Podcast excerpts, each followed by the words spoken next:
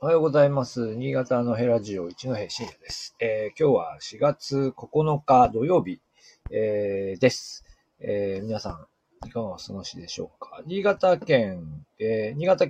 は、毎日なんか桜の話をちょっとずつしてますけど、昨日ととあたりで、昨日高田の方が開花宣言出て、さっきちょっと新潟市内もという話が、出てました。なので、ようやく新潟も桜の声が聞こえてきたというところかと思います。はい。で、今日はですね、新人研修の話題が昨日ニュースに出ていたので、ちょっとご紹介したいなと思うんですが、新人研修で、新潟市南区の暖房機器メーカーで新入社員研修に30キロウォークというのが行われたというのが、昨日の多分夜のニュースだと思うんですけど、何社かテレビで流れたようですよね。で、記事を見ますと、社員の絆を深めることを目的に、新入社員と先輩社員で、30キロの道のりを歩くと。で、これは30年前から行われている、新入社員研修ということで、そこがニュースになっているということですね。皆さんどうでしょうかね。コメント欄を見ると、やっぱり、私もちょっと予想したんですが、やっぱり結構、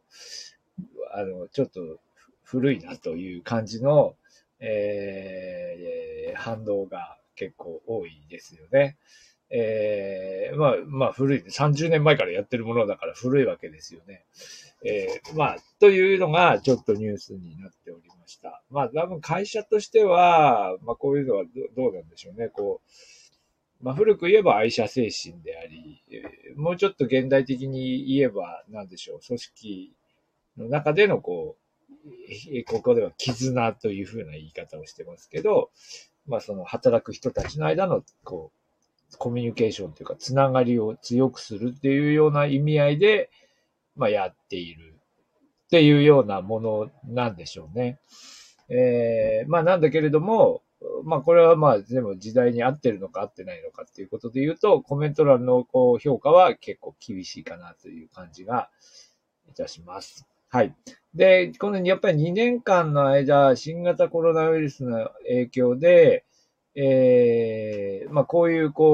活動ができなかったっていう、これは宴会なんかもそうですよね。宴会なんかもそうだし、こういう、人が集まって何かをするとかっていうことそのものも、できなくなっていく。それから、仕事の仕方も変わっていく。それから、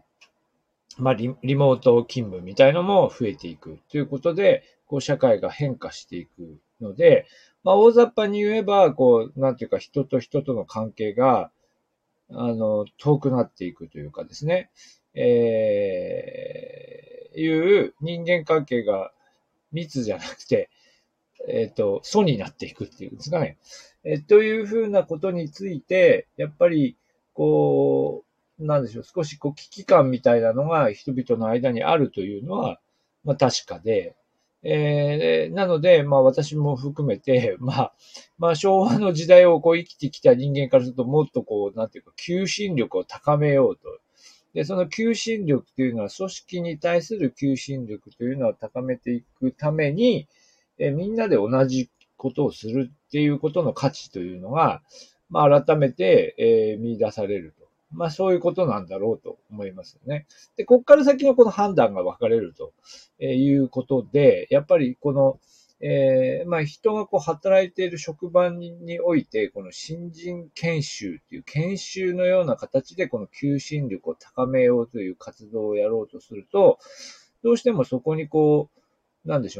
制の要素みたいなのが入って、強制っていうのは無理やり強く制限するとね、やってくださいっていう部分がどうしても出てきてしまうと。で、その時にじゃあそれはその一人一人の、人権というか価値観というかそういうものをひとまず置いて、みんなでこれをこうやってくださいっていうことにどれほどの合理性があるのかっていうことが、まあ多分問われるということなんですよね。多分この場面で言うと、例えば30キロ歩くっていう行動が、どれほどのその合理性があるのか、まあ仕事をしていく上での合理性があるのかということとか、まああとまあ30キロ歩くという行為を、新入社員全員ができるということを前提にするのが適切なのか、あるいは30キロ歩けなければダメだっていうふうな考え方に立っていいのかどうかとか、いろいろこう考えるべき要素がきっとありますよね。まあというところで、やっぱりそんなことは、そんな30キロ歩くみたいなことはやらなくてもいいんじゃないかっていうことに当然なってくるわけですよね。でもまあかといって、じゃあ組織そのもののこう求心力がまあ弱まっていくのがいいかっていうと、いや、それはそんなことはないんでしょうから、多分いろいろな形で、こう、なんていうか、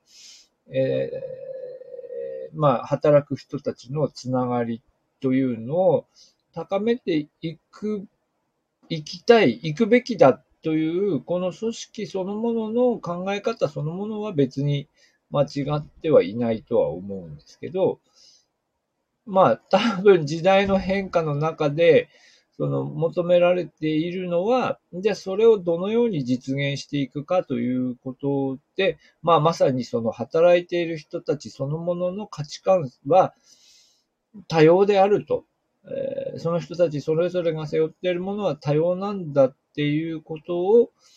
前提に、そしてそれを尊重するという社会で、企業であるということを前提に、まあ、そういう人たちの、こう、つながりを強めていくための取り組みっていうのが求められていくということなんだろうなと思います。まあ、それは非常に難しいですよね。やっぱりギアチェンジをしていく必要があるということなんだろうと思います。まあ、とはいえ、これはもう、まあ、その民間企業の新人研修として実施しているものであるわけですから、まあ、ある程度はそれぞれの企業の自主性の中で行われていけばいいことであり、まあ、こういう研修をやる会社は素晴らしいなと思うか、嫌だなと思うかは、それぞれのこう価値観の中で選んでいただいてもいい部分もあるんだろうとは思います。まあ、限度はありますけどね。まあ、そういうふうに、なものではあるだろうとは思います。ただ、私が思ったのは、いや、この、なんていうか、この新人研修が会社の研修として行われるっていうことは、ともあれですよ。まあ、これがなんていうか、ある種の風物詩として面白いねと思って、取りに行く、そのテレビ局どうよという、しかも何社か行ってるんですよ。で、ね、まあ、会社としても、どうなんですかね。これ、ぜひ風物詩として取材に来てくださいって言ったんじゃないかなと思うんですけど、そういう風物詩になるっていう風な感覚が私にはないので、ちょっと、それもどうかなと思いましたけど、まあ、でもまあ、それはでも企業文化だから、まあ、それはまあ、いいかな。それはまだギリギリいいとして、これをね、なんていうか、これ取りに行きますかっていうのが、ちょっと私としては、まあ、なんだろう、あれと思いましたね。なんでしょうね、今見たら、2社ぐらい行ってんですかね。2社ぐらいこう取りに行って、30キロを新入社員が歩いている。まあ、これを歩いているというのか、歩かされているというのかは、それはなんていうか、人により見方は違うと思うんですけど、まあ、どうなんだろうねっていうふうに、そのメディアのあり方としてね、どうなのかなと思いました。で、これもやっぱりこう、なんていうか、まあ、新潟のテレビ局が、新潟の人に向けて流していて、新潟の人の価値観の中で消費されて終わるっていうんだったら、まあ、それで終わりなんだけど、これがやっぱりヤフーに流れるんですよね。で、これがヤフーに流れて、で、まあ、こう、全国の人たちが、この会社はこういうことやるんだっていうふうにこう全国的にこう見るようになるというので、またこうちょっとそれもまた見え方が少し変わってくるのかなっていうのも思いますよね。うん、早稲田大学に100キロ俳句っていうのがあって、100キロ俳句って私も出たことなかったんですけど、なんかこの間記事を見たら、今年は100キロ俳句を、これも何年ぶりかでやります、みたいなので、あれもよく意味わかんないなと思うんですけど、でもなんていうか、あれも結局みんな、なんでやるのかよくわからないけど、早稲田キャンパスと本庄キャンパスの間の100キロを歩くっていう、それも風物詩だよですよね。勝手に、でもそれも別になんていうかな、やりたい人がやってる分には別にそれでいいんじゃないかなと思うんですけど、こうやりたい人がやればい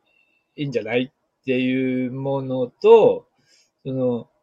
求心力を高める上でみんなでやりましょうっていうことの間に、どういう線引きをするのかっていうことが、やっぱり社会の中で変化をしていて、そして、その中でどういうところが、やっぱり個人の選択とか、個人の価値観を尊重すべきかっていうところが、変化をしていってるんじゃないかなということと、それがまた地域ごとに、少しずつその感覚みたいなのが違うんだなっていうことも、いろいろ感じるところがあるニュースでした。はい。ということで今日はこの辺で終わりにしたいと思います。はい、ありがとうございました。